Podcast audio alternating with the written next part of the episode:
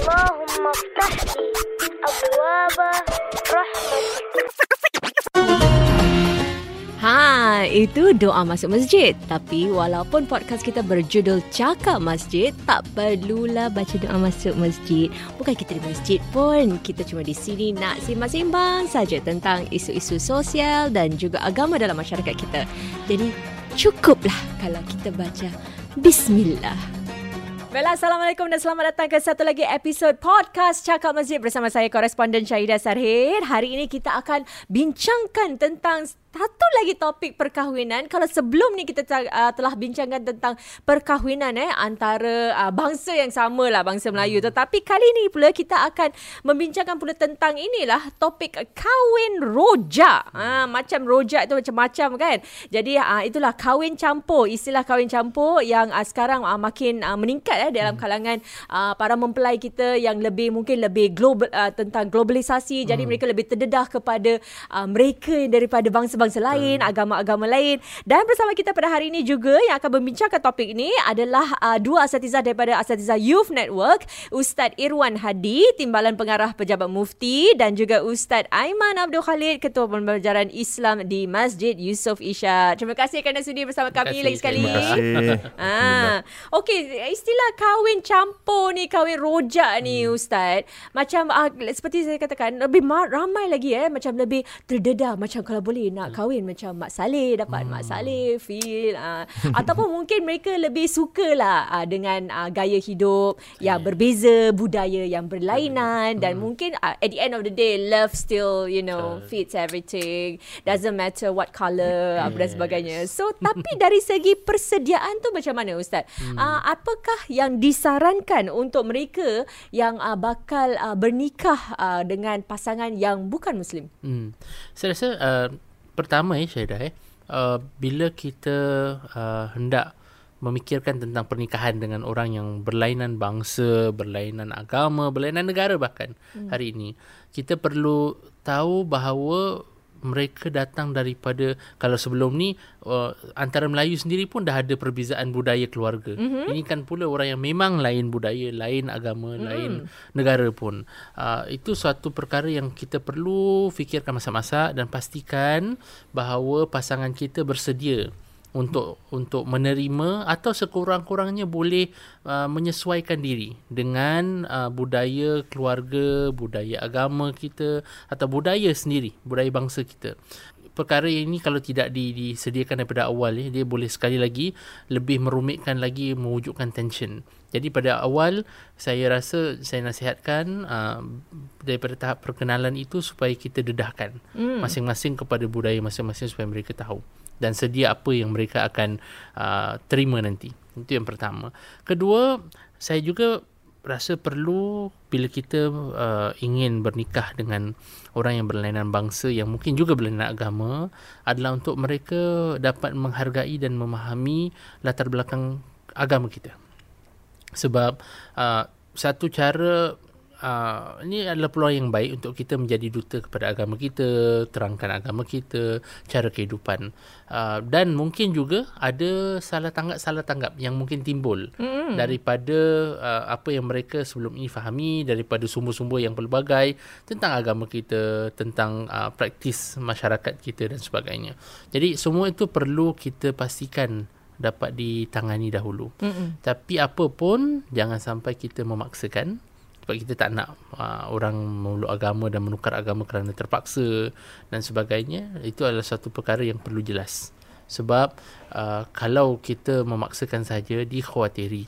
Orang itu belum bersedia untuk menerima tapi kerana nak menikah terus saja tukar agama. Mm-hmm. tapi kemudian akhirnya uh, mungkin dia dia dapati bahawa amalan agama ini tidak sesuai untuk dia. Hmm. Ha, jadi semua tu perlu dijelaskan dulu, dapatkan apa hadiri kursus dulu, kenal Islam di sini di Singapura kita ada kursus-kursus sama di Darul Arkam dan sebagainya yang memberikan pendedahan kepada mereka yang belum pernah tahu tentang Islam untuk tahu dulu. Hmm. Ha, dan kemudian lihat sesuai ataupun tidak dan sebagainya. Sebelum kita nak melanjutkan lebih lagi tentang perkongsian hidup pernikahan dan sebagainya. Betul. Jadi hmm. kalau macam persediaan ni Ustaz Iman, uh, apa tu kadang-kadang yang seperti yang tadi Ustaz Irwan katakan uh, sebagai yang mungkin pasangan dia yang uh, yang beragama Islam tu untuk menerangkan kepada yang bukan Islam tu tentang uh, hmm. agama kita dan mungkin hmm. salah faham dan sebagainya. Tetapi kalau yang yang agama Islam ni juga tapi macam dia tak berapa hmm. tak tahulah tak macam mana nak explain ataupun okay. dia tahu uh, dia, uh, apa okay no no you must convert and that's it. And then Islam hmm. is like this macam the simple aja lah. Hmm, tetapi macam dari segi um, apa uh, pengetahuan yang lebih mendalam hmm. tentang bagaimana untuk menjelaskan sesuatu isu kenapa kita begini kenapa gini, gini dia tak tak fasih. Okay. macam mana ustaz? Okey. Pertama sekali uh, sebelum kita pergi lebih lanjut daripada topik ini uh, saya ada ha- buat kajian sikit lah berkenaan dengan statistik yang uh, yang dikeluarkan daripada negara kita uh, interracial marriage ni kalau ikut kepada purata satu dalam lima pernikahan yang berlaku dekat Singapura tu ialah berbeza uh, kaum, kaum. Mm. berbeza kaum. Sama ada orang Melayu kahwin dengan orang India ke orang Cina dan sebagainya. Jadi maknanya itu bukan satu perkara yang uh, yang asing malahan dia boleh dia adalah satu trend yang apa membesar ataupun berleluasa nanti pada masa akan datang lah. Okay, memandangkan kita hidup dalam negara multiracial mm-hmm. community, jadi kita kena acknowledge perkara itu bakal berlaku. Jadi daripada situ kita perlu kembalikan kepada agama kita dan memahami nilai ta'aruf yang mana Allah SWT perintahkan ke, kepada kita lah. Yang mana Allah katakan dalam surah Al-Hujurat kan, wa waja'alnakum syu'uban wa qabaila li ta'arafu. Yang mana Allah ciptakan manusia ni kan ada berbeza-beza kaum, ada berbeza-beza apa tribe, mm. dia hmm. punya apa dia punya setting dia punya adat dia punya apa dan sebagainya li ta'arafu untuk kita saling uh, mengenal antara satu dengan yang lain. Dan uniknya ayat ni Allah SWT gunakan perkataan ta'aruf. Ta'aruf tu bukannya saja kalau contohnya kita nak bernikah dengan orang yang asalnya mungkin bukan Islam dia nak masuk Islam dia kena kenal agama kita tapi kita tak kena kenal agama dia. Hmm. ha, kita juga nak kena faham. Contohnya lah sebagai contoh kalau kita orang Melayu kita nak kahwin dengan mungkin uh, asal keluarganya itu adalah bangsa uh, Hindu ke ataupun bangsa uh, Cina dan sebagainya kita kena tahu adat istiadat mereka. Hmm. Uh, jadi supaya kita lebih memahami. Uh, jadi contohnya kalau misal kata kita dah tahu apa dia orang punya do's and don'ts ataupun hmm. adat resam dan sebagainya, jadi kita lebih prihatin dan lebih sensitif hmm. dalam kita uh, apa berurusan dengan mereka, muamalah dengan mereka. Contohnya kalau dalam majlis makan jamuan makan dan sebagainya, uh-huh. apa yang mereka boleh makan, apa mereka tak boleh makan dan sebagainya. Hmm. Jadi itu perlu ada konsep kita nak kenal uh, ahli keluarga hmm. dan kerana bukan saja kita nak kahwin dengan wanita tersebut tapi kita nak kena kahwin dan memahami keadaan keluarga, keluarga ya? pada waktu itu. Jadi nilai ta'aruf yang Allah Subhanahu Wa Taala tekankan dalam al-Quran perlu kita semai dalam diri kita kalau kita nak menjalani proses ni iaitu kahwin oh. antara kaum yang berbeza lah. I see. Jadi kalau macam tapi kalau berbalik kepada soalan saya tu kalau macam uh, untuk menjelaskan kepada yang bukan muslim hmm. ni tentang agama kita gitu ha, dan tapi kita sendiri tidak begitu berpengetahuan apa yang boleh ha, kita lakukan jadi Ustaz? itu yang um, jadi satu uh, kepentingan yang kita tekankan sebelum uh, bagi bagi podcast sebelum ini kita katakan untuk kita memahami agama kita macam Ustaz Irwan kata tadi kita hmm. perlu jadi duta kepada agama kita atau merujuk kepada ha, asatizah ataupun merujuk hmm. kepada asatizah-asatizah hmm. yang bertauliah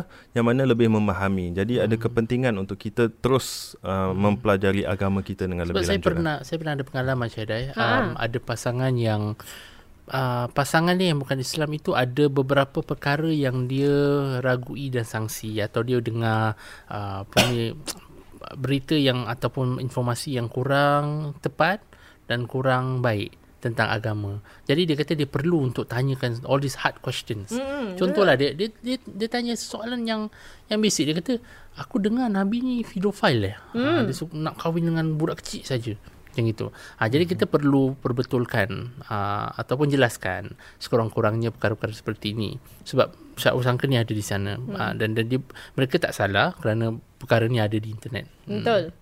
Jadi untuk kalau menjawab kalau kita tak tak reti nak jawab tu, hmm. Rujukkan kepada asatiza. Saya hmm. tanya pada asatiza ataupun mungkin orang yang lebih berpengalaman. Nah, kita ada center di Darul Arkam sendiri ataupun asatiza secara umum ada. Hmm. Naib Kadi sendiri pun Hmm, ada eh kita sendiri sebagai asatiza perlu banyak mempertingkatkan diri supaya hmm. kita lebih kenal memandangkan sekarang hmm. trend dah berubah. Dulu mungkin 10 tahun yang lepas kita berada Hmm. kat madrasah, uh, this kind of situation tak berlaku. Mm. Tapi sekarang bila kita menghadapi Hmm. masyarakat, perkara itu berlaku.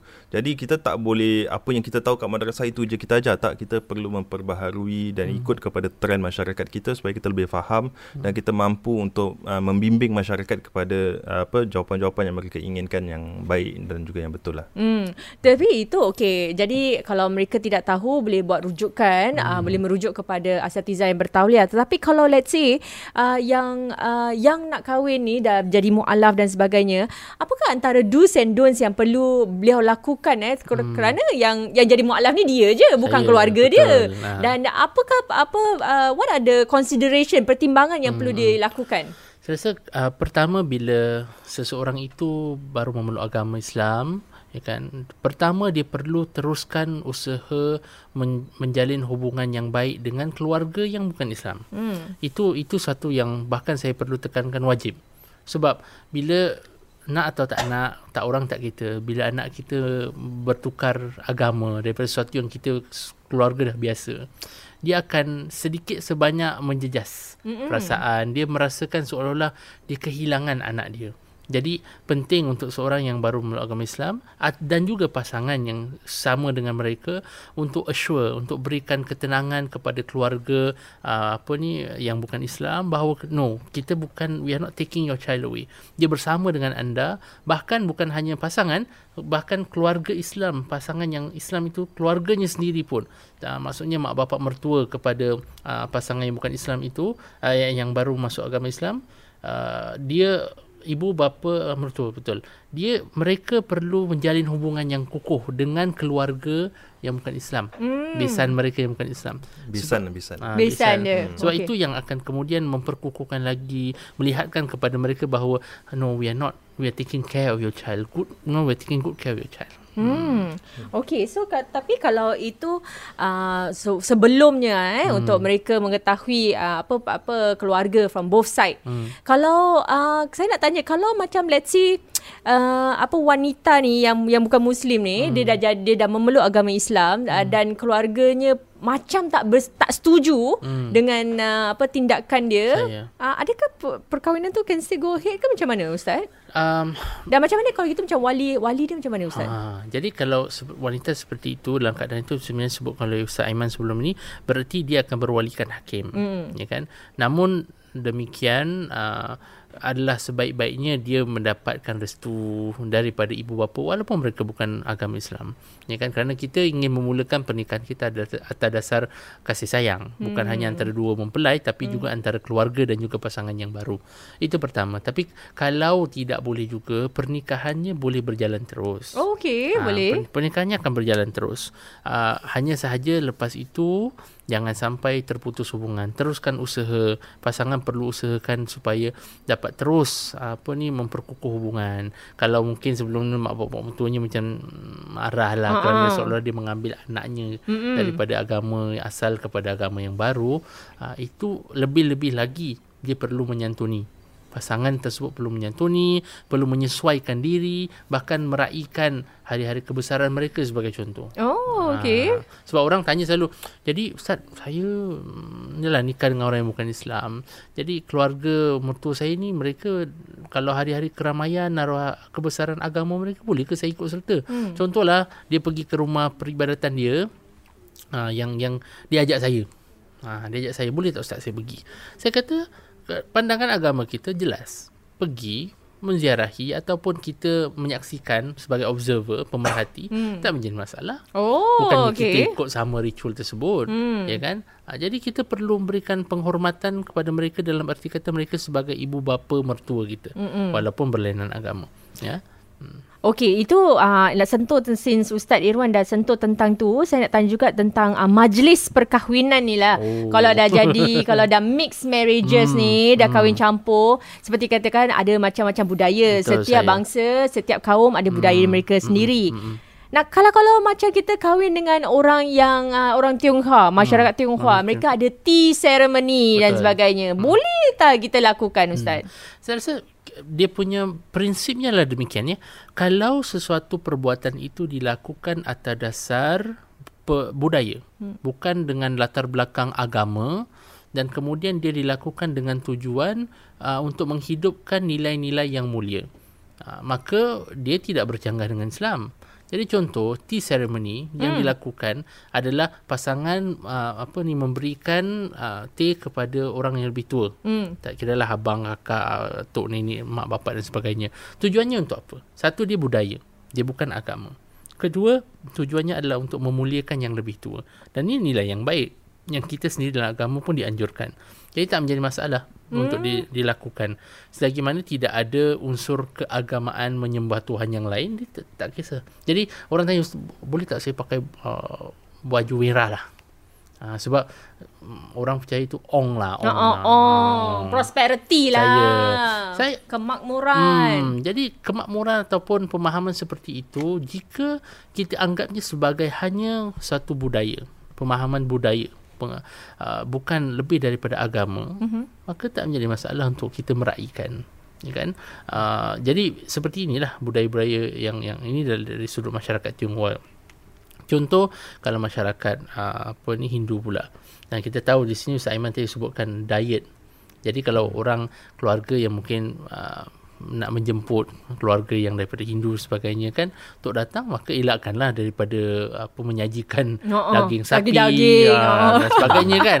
Ah, supaya kita sensitif di mana orang kita harapkan orang untuk sensitif dengan kita Makanan halal Ah, sebagainya. Kita eh? juga perlu harusnya sensitif dan meraihkan juga mereka. Hmm. Itu itu sebahagian daripada unsur yang ada dalam Al-Quran. Tadi Ustaz Aiman sebut tentang ta'aruf saling kenal mengenal. Tapi lebih daripada itu kita juga hidup ha, prinsip yang satu lagi adalah prinsip uh, muslih, pem, pembina jembatan antara kaum, antara agama dan sebenarnya kalau kita mendapat menantu yang daripada lain agama, peluang yang amat baik untuk kita sebenarnya melahirkan menzahirkan Islam itu kepada orang yang mungkin belum pernah kenal tentang Islam. Hmm. Uh, mungkin saya boleh ta- Ah, uh, silakan, tambahkan Saiman. sikit eh berkenaan dengan isu kahwin uh, berbeza agama apabila kita masuk dalam agama Islam kemudian bagaimana hubungan kita dengan ibu bapa kita yang bukan Hmm. Islam. Uh, perkahwinan yang berlangsung itu tidak pernah memutuskan hubungan kita sebagai seorang anak kepada ibu bapa kita. Wasahibhuma fid dunya ma'rufah walaupun mereka itu bukan beragama Islam tapi tugasan kita sebagai seorang anak perlu berlaku baik, perlu beramar ma'ruf dengan mereka supaya apa? Supaya kita terus hubungkan jalinan hubungan kita kasih sayang dengan mereka. Hmm. Okey. Cuma apa yang kita tidak boleh lakukan ialah apabila mereka mengajak kita kepada perkara-perkara yang dilarang oleh agama kita. Ha, itu Hmm. saja. Tapi kalau daripada sudut adat, tadi Ustaz Iran tekankan tentang nak pakai baju color apa kan, nak pakai congsam ke, nak pakai Hmm. sari ke, nak pakai apa, selagi mana dia tidak melanggar uh, apa agama kita kan masih lagi dalam hmm. dalam istilah dia masih tutup aurat dan sebagainya maka itu dibolehkan tidak ada masalah. Hmm. Uh, dari sudut uh, di- uh, diet-diet yang perlu kita sediakan untuk mereka hmm. ataupun apa yang kita boleh makan, apa yang mereka tak boleh tak boleh makan dan sebagainya, kita perlu lebih sensitif tapi yang penting tu adalah menghormati keluarga hmm. kita itu adalah uh, tanggungjawab kita sampai akhir hayat kita sebagai seorang anak. Jadi itu yang kita perlu tekankan. Okey, tu jadi kira kan kalau daripada unsur budaya boleh lah. Hmm, Unsur kalau budaya untuk budaya, budaya. Tapi kalau macam budaya yang suka meyangseng ni macam mana Ustaz? Ah, Ah. saya, ah, kita bukan pakai alkohol, champagne. Saya- We use sparkling juice. Hmm. Tetapi ada macam ada unsur yang ada toast lah, Ah. you know? Saya, saya rasa kita akhirnya kepada toast tu apa? Hmm. Kalau toast tu adalah yang mestinya adalah kerana meraihkan kegem, menzahirkan kegembiraan, maka dia adalah itulah menzahirkan kegembiraan.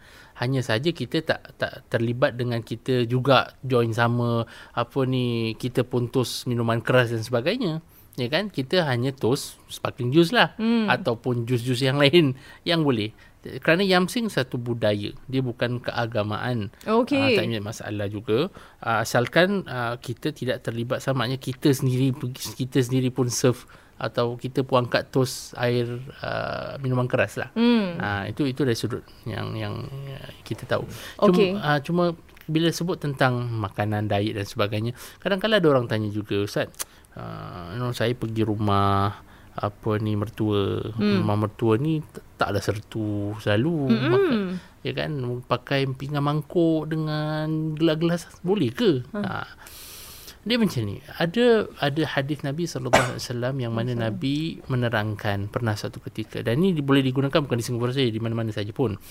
Maksudnya kita ketika para sahabat berada di suatu tempat dalam keadaan yang mana orang yang bukan Islam uh, menyajikan makanan mm-hmm. ataupun memberikan mereka peluang untuk menggunakan pinggan mangkuk uh, apa ni orang yang yang mereka gunakan juga. Nabi wasallam sebutkan kalau ketika itu kita tidak ada pilihan yang lain, kita ada itu saja selagi mana dia telah dibersihkan, disucikan, maksudnya cuci biasa. Tak mm. perlu sertu pun, cuci biasa ketika itu kita anggap dia adalah boleh digunakan. Dah bersih. Dah bersih digunakan. Okey. Ha, jadi kita tak perlu was-was sebab kita berada di rumah mertua. Hmm. Kalau takkanlah kita nak datang rumah mertua bawa pinggan sendiri.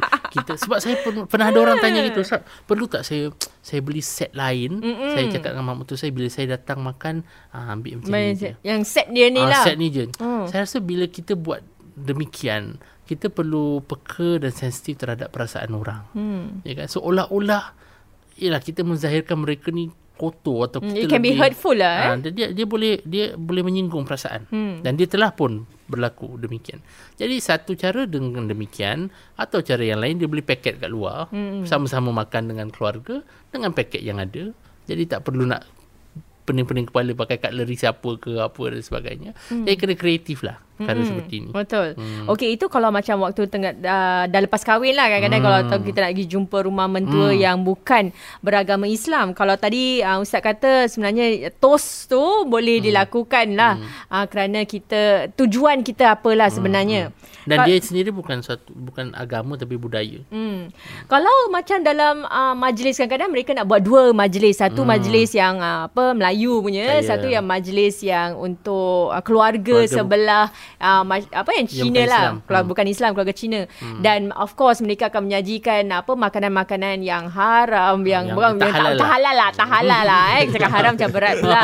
yang tak halal, Hmm. ah macam ada juga uh, apa uh, Minuman champagne, keras. minuman Hmm. keras dan sebagainya. Macam mana? Apakah kita bersubahat dalam Hmm. isu itu Ustaz? Kadang-kadang kita selalu kita tengok macam budaya orang lain ni semua ada dia punya macam dia punya tak bagusnya ke ataupun dan sebagainya. Tapi kadang-kadang kita ter, apa tak terlihat yang kadang-kadang budaya kita pun ada yang melanggar adat agama. Hmm? Ha, macam contoh kan, contohnya kalau misal kata kita ada isu-isu pembaziran dalam kita punya majlis hmm. ataupun mungkin apa ada pakaian kita yang terledak aurat sebagai contoh, itu sebenarnya dia memang dia memang adat orang Melayu kita, tapi dia melanggar agama kita. Hmm. Ha, jadi itu kita rasa macam itu okey lah sebab kita orang Melayu apa Yeah. macam gitu. Ha, jadi Bila part kita kita okey. Ah, hmm. tapi bila part bila kita nak masuk dengan bangsa lain kita kata eh ni tak boleh ni langgar agama dan sebagainya. Tapi kadang-kadang kita tersilap ataupun kita kata tu kita terlepas pandang untuk lihat adakah kita punya majlis hmm. kalau kata dua-dua Melayu kahwin lah eh kata Hmm. dua-dua Melayu kahwin adakah semua itu kita kata syariah compliant. Ah, kita katakan. Majlis syariah komplain. Ah, so uh, dengan lagu-lagunya ke Ah, dengan juga joget dansa ke. dan sebagainya. Ah, jadi kita nak kena lihat daripada sudut itu jugalah. Hmm, Sebagai- okey. Tapi ni ustaz, eh, istilah dia saya yang bayarkan untuk orang dan adakah saya bersubahat dalam segi tu? Hmm. So satu kita kalau kita dapat elakkan champagne-nya hmm. ataupun minuman kerasnya kita elakkan sejauh mungkin. Atau kita di sini perlu ada diplomasi lah. Kalau kita boleh elakkan kita pujuk ataupun dengan cara lain kita kata kita nak akan meringankan apa perbelanjaan yang perlu cuma saja bab yang minuman keras tu kalau boleh aa, apa kita minta supaya digantikan. Hmm. Kalau tidak boleh pun kita cakap dengan mak macam ni lah saya bagi duit ni dekat mak terpulang mak nak buat apa dia biar dia yang buat pilihan tersebut bukan kita yang buat pilihan Oh. bukan kita yang duduk sama pilih okey. ah, yang ni Ini, yang oh, grade oh. A yang grade B ah, tak tak tak kita bagikan duit kita kata terpulang pada mak atau bapa yang bukan Islam Mm-mm. untuk buat apa sahaja uh, apa ni ke, keperluan yang diperlu untuk majlis uh, meraihkan mereka di sebelah pihak yang bukan Islam Hmm. untuk mereka belanjakan terpulang. Ha, jadi sebab kalau tidak ada orang tanya even pun kalau gitu boleh ke saya bagi nafkah dekat mak mertua atau bapa mertua yang bukan Islam? Sebab nanti dia belanja untuk perkara yang mungkin tak halal. Hmm. Ha. kita tak boleh hadkan Ya. mereka. Ya. Niat kita adalah membantu mereka, niat niat kita adalah untuk meringankan mereka atau meraihkan mereka dan menghormati mereka. Yang lain mereka akan tanggunglah. Hmm. Ha. Jadi pada mereka itu bukan satu yang satu kesilapan. Tapi kalau okay, so kalau hmm. if if you say like that, kira kan kalau macam ada uh, amalan eh uh, dalam uh, masyarakat Tionghoa yang ka- memberi apa memerlukan the groom, pengantin Ah. lelaki memberikan roast pig lah. Oh. Ah. Mintanya lah kambing golek. Ah, ah tak, tak nak dia tak nak kambing, dia nak babi juga. Siap dengan kepala dengan dia punya ekor sekali satu pinggan kena kasih macam Ah. gitu. How is it? Boleh, boleh kita kasih ke macam mana? Hmm. Saya, saya rasa satu macam ni lah. Kita tak makan babi tu. kita tak makan. ha, kalau kita boleh elak, kita gantikan dengan haiwan lain boleh lah. Tapi kalau tidak juga, di situ macam tadi saya sebutkan. Kita tak beli dia. Kita berikan kepada contoh keluarga yang bukan Islam. Hmm. Sebahagian bahagian apa ni pasangan bukan Islam. Terpulang mereka untuk bantu sedia cakap kita tak tahu. Hmm. Sebab kita tak tahu pun nak beli apa dekat mana dan sebagainya. Kita kasih duit terpulang mereka untuk sediakan daging babi kat mana? kita tak tahu yang mana sedap ke yang mana yang mana garing ke yang mana ada ke. kepala? kita kita kita tidak membabitkan diri secara langsung demikian Hmm. ya kan tapi kalau boleh dielakkan kita elakkan langsung. Kita gantikan Mm-mm. dengan suatu. Dan this is a bit of diplomacy. Kalau kita boleh terangkan kita terangkan. Dan saya rasa pun hari ini masyarakat kita dah lebih sensitif. Dan, dan mereka boleh hargai. Mm-mm. kalau kita terangkan demikian tak kisahlah cakap I can do all the whatever ceremony yang lain yang macam ni kepala ni ah, agak susah sikit lah Hmm. no, I minta lah can we you know ganti something else I don't mind you know just as long bukan tu je Mm-mm. Ah, jadinya penting eh untuk kita selalu kekalkan hubungan yang baik dengan keluarga yang bukan muslim, terutama selepas anak mereka eh, telah uh, memeluk agama Islam dan mem, apa berkahwin dengan keluarga kita. Jadi kita perlulah untuk jaga hati semua pihak eh. Ini memang sesuatu, memang sesuatu yang perlu dilakukan eh dan kita perlu uh, tahu untuk uh, membezakan antara amalan yang berunsur budaya dengan amalan yang bercanggah dengan agama. Ah, Okey, baiklah. Terima kasih kepada kedua-dua asatiza kita daripada Asatiza Youth Network kerana uh, sudi mengongsi uh, apa ilmu pada kali ini uh, dan pada episod akan datang kita akan teruskan lagi tentang episod ini dan uh, bagaimanakah uh, cabaran dan keprihatinan pakas, uh, pasangan yang berkahwin dengan orang berlainan bangsa dan agama. Jumpa lagi.